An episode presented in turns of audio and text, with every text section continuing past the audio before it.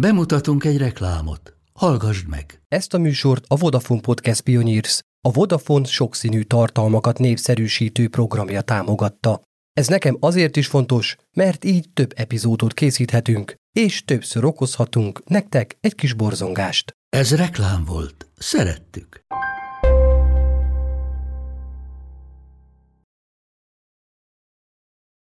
A svájci Markus Dubacht már évek óta zaklatták a munkahelyén. Az egyik nap betelt nála a pohár, úgy érezte, nem tud így tovább élni. Felment a dark webre, és egy arra szakosodott portálon hirdetést tett közzé. Meg akarok halni. Ehhez keresek valakit, aki megölne. És szeretném, hogy a gyilkosom egyen is belőlem.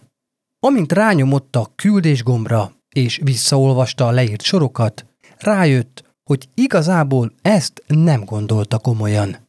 A hirdetést ennek ellenére nem távolította el. Jó poénnak tűnt egy ilyen lehetetlen kérést kiírni. Ám azt álmában sem gondolta volna, hogy az írására ráharap egy igazi kannibál, aki véresen komolyan gondolta a kérését.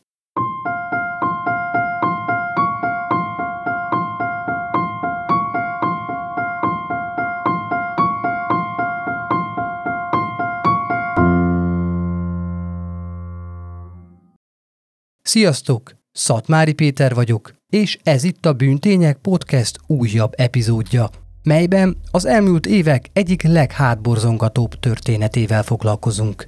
Az eset nem messze a magyar határtól történt, ám kevesen hallottak róla, és a mai napig rengeteg megoldatlan kérdés lengi körül. Lássuk, ki is volt Matyej Csurkó, a hírhet szlovák kannibál.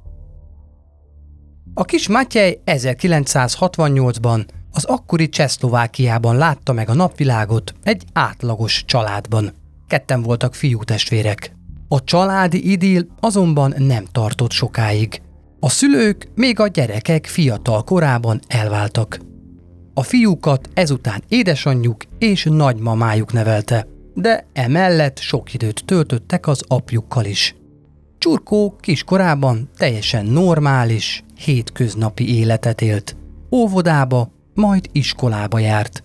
A matematikához volt egy kis tehetsége, de semmi kiemelkedő. Ahogy kamaszodni kezdett, a fiú frusztráltsága egyre nőtt. Olyannyira, hogy 13 éves korában egy heves vita után késsel támadt 11 éves szomszédjára, súlyos sérüléseket okozva annak. Az eset miatt a fiatal egy kassai pszichiátriai klinikára került, ahol több mint egy hónapot töltött. Ezt követően a Hranicsnai gyermekpszichiátrián kezelték, ahol a tesztek kimutatták, hogy átlagon felüli intelligenciával rendelkezik. Az általános iskola elvégzése után műszaki szakközépiskolát végzett. Majd következett az akkor kötelező sorkatonaság, amit szintén gond nélkül befejezett. Miután hazatért a seregből, állás után kellett néznie. Mivel a műszaki pálya vonzotta, ilyen téren kezdett dolgozni. De a katonaság két új hobbit hozott neki. Komolyan érdeklődni kezdett a lőfegyverek és a harcművészetek iránt. Végül egy meg nem nevezett biztosító társaság informatikai részlegén helyezkedett el. A lányok és a nők sokáig hidegen hagyták. Nem is nagyon érdeklődött irántuk. Igazi, bogaras, fura figura volt. Végül aztán 30 éves kora körül ismerte meg későbbi élettársát, majd feleségét, akitől két kislánya született. Ezek után rendezett családi életet élt feleségével és két iskolás gyermekével a szlovákiai Kiszákban, Emellett egy sportlövőklub tagjaként legálisan birtokolt négy éles lőfegyvert. Senki sem sejtette, hogy a kicsit furcsa, ám rendes, példás családapa szörnyű titkokat rejt. Egészen addig, míg egy napon szirénázó rendőrautók és komandósok szállták meg a kicsiny települést. És az egész történet egy interneten feladott hirdetéssel kezdődött. 2011 tavaszán egy Markus Dubach nevű svájci fiatalember, aki a munkahelyi zaklatás miatt öngyilkosságot fontolgatott, felhívást tett közzé egy a Dark Weben található kannibál oldalon, amelyben arra kért valakit, hogy ője meg és egye meg őt. Markus nem is nagyon figyelte tovább a felületet, hiszen úgy gondolta, nem történhet meg, hogy egy ilyen beteg hirdetést bárki is komolyan vegyen. Azt meg végképp nem gondolta, hogy valaki válaszolni fog. Amikor e-mail érkezett posta fiókjába azzal a tárgyal, hogy üzenetet küldött neki egy bizonyos Orion 218 nevű felhasználó, izgatott lett. Gyorsan elnavigált az öngyilkos fórumra, és megnyitotta a levelet. Nem volt hosszú, de annál inkább lényegre törő. Komolyan szeretnélek megenni. Ha tudsz, gyere el Szlovákiába. Ez nem vicc vagy játék. Dubach kíváncsiságból válaszolt az üzenetre, melynek az lett a vége, hogy a két férfi több hétig tartó levelezésbe kezdett. Dubach azt gondolta, hogy egy ugyanolyan sötét humorú emberrel van dolga, mint amilyen ő maga is. És ez az egész mégiscsak egy beteg játék. Képeket is küldött neki a lábáról és a fenekéről, hogy megmutassa sportos alkatát. A kannibál el volt ragadtatva. Szeretem a csirkemájat és a sertésmájat, és szeretném megkóstolni az emberét is. Ez volt Matyej válasza arra a kérdésre, hogy miért is akar embert tenni.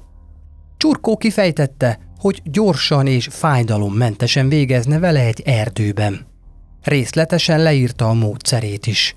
Először valamilyen droggal elkábítaná, majd egyszerűen szíven szúrná. És, hogy a holtest ne okozzon további kellemetlenségeket, megenné a test nagy részét, a többit pedig elásná. Tételesen kifejtette azt is, hogyan darabolná fel a holttestet különböző részekre. Arra is gondosan kitért, hogy azokat a darabokat, amelyeket nem enne meg, azonnal borssal szórná be. Azért, hogy elrejtse a rothadó hús gyomorforgató bűzét. Nem akarta ugyanis felhívni magára a figyelmet. Ám a dolgok akkor vettek sokkoló és hirtelen fordulatot, amikor a bizarr levelező partner női testrészekről és serpenyőben sülő emberi húsról kezdett képeket küldözgetni. Megjegyzésként csak ennyit írt. Ezt én tettem. Dúbach először nem akart hinni a szemének, ezután pedig elfogta a rettegés, és felfordult a gyomra. Azonnal rájött, hogy ez már egyáltalán nem vicc, és legkevésbé sem játék. Értesítette a hatóságokat, akik eleinte nem akarták komolyan venni. Amikor azonban megmutatta a levelezést és a fotókat, a rendőrség véleménye egy-kettőre megváltozott. A svájci nyomozók az Interpolon keresztül riasztották a szlovák rendőrséget. Ők arra kérték Dúbachot, hogy játsza tovább a szerepét, és menjen bele egy esetleges személyes találkozóba, hogy így csalják lépre a titokzatos kannibált. Mint kiderült, az egyenruhásoknak már régóta gyanús volt a férfi online tevékenysége, emiatt kiemelt figyelmet fordítottak az ügyre. Szerettek volna további bizonyítékokat gyűjteni ellene, mielőtt letartóztatják. A levelezés folytatódott, majd maga a titokzatos férfi ajánlotta fel Dubachnak, hogy találkozzanak egy az otthonához közeli erdőben, a szlovákiai Kiszak városában. Még azt is előírta, hogy a leendő áldozata milyen ruhát viseljen. A találkozóra 2011. május 10-én került sor, de Dubach helyett egy szlovák speciális ügynök utazott vonattal a megbeszélt helyre. A beépített ember olyan ruhában jelent meg, amit a kannibál korábban kért. Azonban teljesen be volt drótozva, arra az esetre, ha valami balul sülne el. A területen egy speciális rendőri csapat is állomásozott – elrejtőzve lesben álltak. Köztük egy profi mesterlövész is elbújt a fák között. Sejtették, hogy a férfinél fegyver lehet. Emiatt kivált képpen óvatosnak kellett lenniük. A beépített ügynök a megbeszélt helyen várakozott és figyelt. Hamarosan a fák között egy átlagos megjelenésű, jó kedélyű fickó jelent meg vidám léptekkel. Először nem is gondolták, hogy ő lehet a kannibál, mert úgy nézett ki, mint egy átlagos turista. Ám, ahogy közeledett, rájöttek, hogy ő lesz az. Ő is volt. Matyej Csurkó aki nem csupán azt tervezte meg aprólékosan, hogyan öli meg és eszi meg áldozatát, de felkészült arra is, hogy megvédje magát egy esetleges támadás esetén. Ahogy közeledett az ügynök felé, az erdő csendjét egy rendőrségi hangos beszélő hangja törte meg. Csurkó azonnal előhúzta a négy lőfegyvere egyikét, amelyeket egyébként engedéllyel tartott magánál, és fenyegetőzni kezdett, hogy lelövi az ügynököt. Mielőtt azonban tüzet nyithatott volna, a közelben megbúvó mesterlövész célzott és lőtt. Azt megelőzően, hogy csurkó összeesett volna, sikerült lőni egyet, amivel súlyosan megsebesítette a komandósok csapatának egyik tagját. A sérült rendőrt azonnal a helyi kórházba szállították, ahol életmentő műtéten esett át. Miután néhány napot az intenzív osztályon töltött, sikeresen felépült. Csurkónak azonban már nem volt ilyen szerencséje. Az öt lövés, ami a testét érte, végzetesnek bizonyult. Több létfontosságú szerve is roncsolódott. Emellett golyó érte a vállát és az arcát is. Kórházba szállították, ahol több mint öt órán keresztül műtötték – tíz sebész és három anesteziológus küzdött az életéért. Az állapota azonban továbbra is kritikus maradt. A beavatkozást követően pedig keringési elégtelenség következtében elhunyt. A rendőrség fellélegzett, hogy sikeresen kiiktattak egy veszélyes rakadozót. Ám az igazi borzalmak csak ezután kezdődtek. Ugyan a hatóságok Matyeit már nem tudták kihallgatni, de több olyan nyomot hagyott maga mögött, amik szörnyű tettekre világítottak rá. A lövöldözés után még a helyszínen átvizsgálták Csurkó hátizsákját. Megdöbbenésükre több érdekes tárgyat is felfedeztek benne. Három üveg vodkát, vélhetően ezzel akarta leítatni dúbákot, egy összecsukható kést, egy csomag fekete borsot, műanyag zacskókat, ágyneműt, latex kesztyűt, műanyag bilincset, egy nagy kést és egy kézi fűrészt. Nem sokkal az erdei rendezvút követően szirénázó rendőrautók érkeztek a család házához is. A szomszédok el sem tudták képzelni, hogy mi ez a felfordulás. Csurkó felesége is értetlenül állt a dolog előtt, de mindenben segítette a hatóság munkáját. A házban több, legálisan birtokolt fegyvert, nagy számú töltényt és mobiltelefonokat találtak. Valamint ott volt a férfi számítógépe is, amelyet szintén azonnal átkutattak a rendőrök. Találtak egy aktív csetablakot, ahol Csurkó egy 22 éves cseh férfival beszélgetett annak meggyilkolásáról. Emellett pedig ráakadtak egy olyan fájlra is, amiben két GPS koordináta bújt meg. A rendőrök azonnal felkeresték a közeli erdőben lévő helyszíneket. Mivel pontosan tudták, hogy hol kell kutatniuk, ásni kezdtek. Nem sokkal később két sekély sírhanba eltemetett női holttestet találtak. A torzók fóliába voltak csavarva. Az erdőben megtalált testeket kiemelték és elszállították, majd igazságügyi orvosi vizsgálatnak vetették alá. Kiderült, hogy mindkét áldozatot lefejezték, emellett hiányoztak a lábaik és a melleik is. Az egyik test mesztelen volt, míg a másik fel volt öltözve. A testekből darabokat távolítottak el, melyeket később a család mélyhűtőjében találtak meg, gondosan becsomagolva. A rendőrség megállapította, hogy a testrészekről készült fényképek, amelyeket Csurkó Dubachnak küldött, a két nőhöz tartoztak. A sírok mellett valamiféle primitív oltárt is felfedeztek a nyomozók.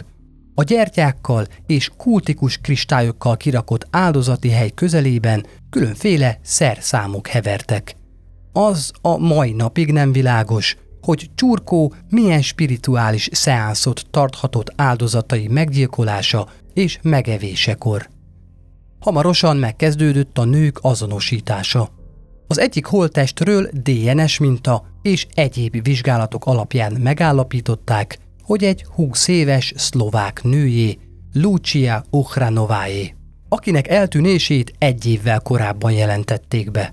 A színai lány még 2008-ban egy ház tetejéről akart leugrani mesztelenül, de egy pszichológus és néhány tűzoltó sikeresen lebeszélte az öngyilkosságról. Pár évvel később Mátyej Csurkó és Lucia a Facebookon ismerkedtek meg, és miután a lány közölte, hogy véget akar vetni életének, a kannibál azt tanácsolta neki, hogy utazzon el hozzá, és ő majd segít elrendezni a dolgot. Csurkó állítólag neki is egyértelműen leírta, mit akar vele tenni, ugyanúgy, ahogyan a svájci Dubachnak is.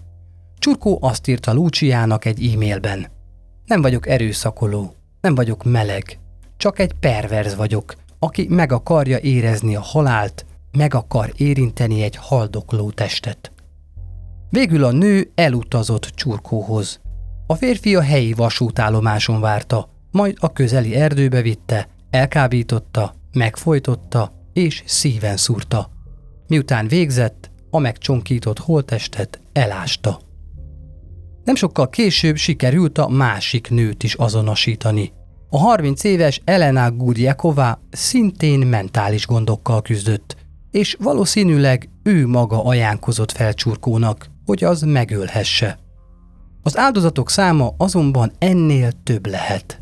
Például az a 22 éves cseh férfi, akivel közvetlenül az elfogása előtt csetelt, öngyilkos lett, miután meghallotta, hogy Csurkót megölték. Néhány hónappal a kannibál halála után pedig az olasz hatóságok vették fel a szlovák rendőrökkel a kapcsolatot, ugyanis több tucat olasz nő eltűnésének szálai vezettek a férfihoz. Ezzel a tematikával egyezett az is, hogy Matyej számítógépén több olasz jelzésű e-mail is lapult. További gyanakvásra adott okot az is, hogy csurkó hűtőszekrényében olyan testrészeket is találtak, amelyek nem egyeztek sem Gudjakova, sem Ukhranova maradványaival. Sajnos a szlovák törvények értelmében az elektronikus levelezést csak két évig kötelesek tárolni a szolgáltatók. Így a 2009 előtti kapcsolatokra és elkövetett bűncselekményekre vonatkozó bizonyítékokat már törölték. Évát, csurkó feleségét férje kannibál léte teljesen megdöbbentette. Elvált és utólag elhagyta házas nevét. Egyszerűen undorodott tőle. Csurkót titokban temették el egy ismeretlen helyen, nehogy sírja a hozzá hasonló pervers kannibálok szentélyévé váljon. A férfi áldozatainak valós száma a mai napig tisztázatlan, és valószínűleg sosem tudhatjuk meg valójában hány embert segített át a halálba, majd áldozta fel őket a saját maga által épített erdei oltáron. A részt Szilágyi Perjesi Réka írta. Köszönöm, hogy most is a Bűntények podcastet választottátok, és hogy hallgatjátok otthon, munkahelyen, kocsiban, villamoson, buszon, egyedül, párotokkal, vagy éppen apósotokkal. Ne feledjétek követni a csatornát Facebookon, Instagramon, YouTube-on és TikTokon is. Köszönetet szeretnék mondani azoknak, akik a Patreon felületén támogatnak. Az ő segítségük nagyban hozzájárul a csatorna működéséhez. Ha lehetőséged van rá, kérlek, támogasd te is a Bűntények podcastet Patreonon. Link a leírásban. Találkozunk a következő epizódban. Addig is, sziasztok!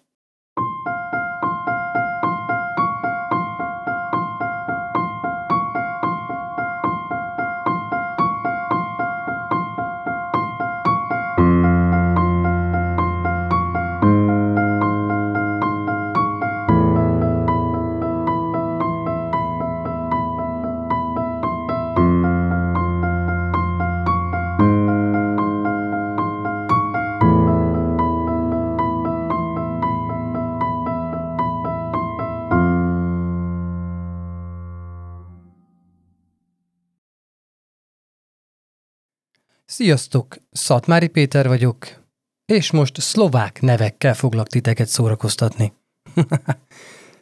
Remélem ugyanolyan jó leszek benne, mint az angol nevekben. Ezt követően Hracsnai gyermek... Ezt követően a Hranicsnai. Ezt követően a Hranicsnai gyermek... Hranicsnai gyermek... Még egyszer. Hranicsnai... Hranicsnai... Hranicsnai gyermekpszichológia. Azt a hét szentségét neki. Sejtették, hogy a férfi 2011 tavaszán egy Markus Dubach nevű fiatal svájci fiatalember, fiatal fiatalember, és a beavatkozást követően keringi. A beavatkozást követően pedig keringési élet. A rendőrség fellélegzett. Felám. Ugyanis több tucat nő eltűnésének szálai vezettek. Ugyanis több tucat olasz nő eltűnésének szálai ugyanis több tucat olasz nő, ugyanis több tucat olasz nő eltűnésének szálai vezettek a férfihoz. Ezzel a tematikával egyezett az is, hogy a férfi számítógépén, ezzel a tematikával egyezett az is, hogy Matyej ezzel a tematikával egyezett az is, hogy Matyej, Matyej férfi számítógépen. Matyej Csurkó. Ezzel a tematikával Sajnos a szlovák törvények értelmében az elektronikus level, elektronikus, az elektronikus levelezést www.büntenyekpodcast.hu Elektronikus. Sajnos a, szl- sajnos a szlovák törvények értelmében az elektronikus, le elektronikus, csak azt mondom, hogy elektronikus, elektronikus, nem elektronikus. Azt a hétszentségemet. Így a 2009 előtti kapcsolatokra és elkövetett bűncselekményre vonat... Így a 2009 előtti kapcsolatokra és elkövetett bűncsemek, bűncsemeknyér. Kérek egy kiló bűncsemeknyént. Évát, Evát. Évát, Evát. Évaty. Évatyka. Gyevatyka. Macsej. Macsej csöcskó. Pegyko. Ez a műsor a Béton közösség tagja.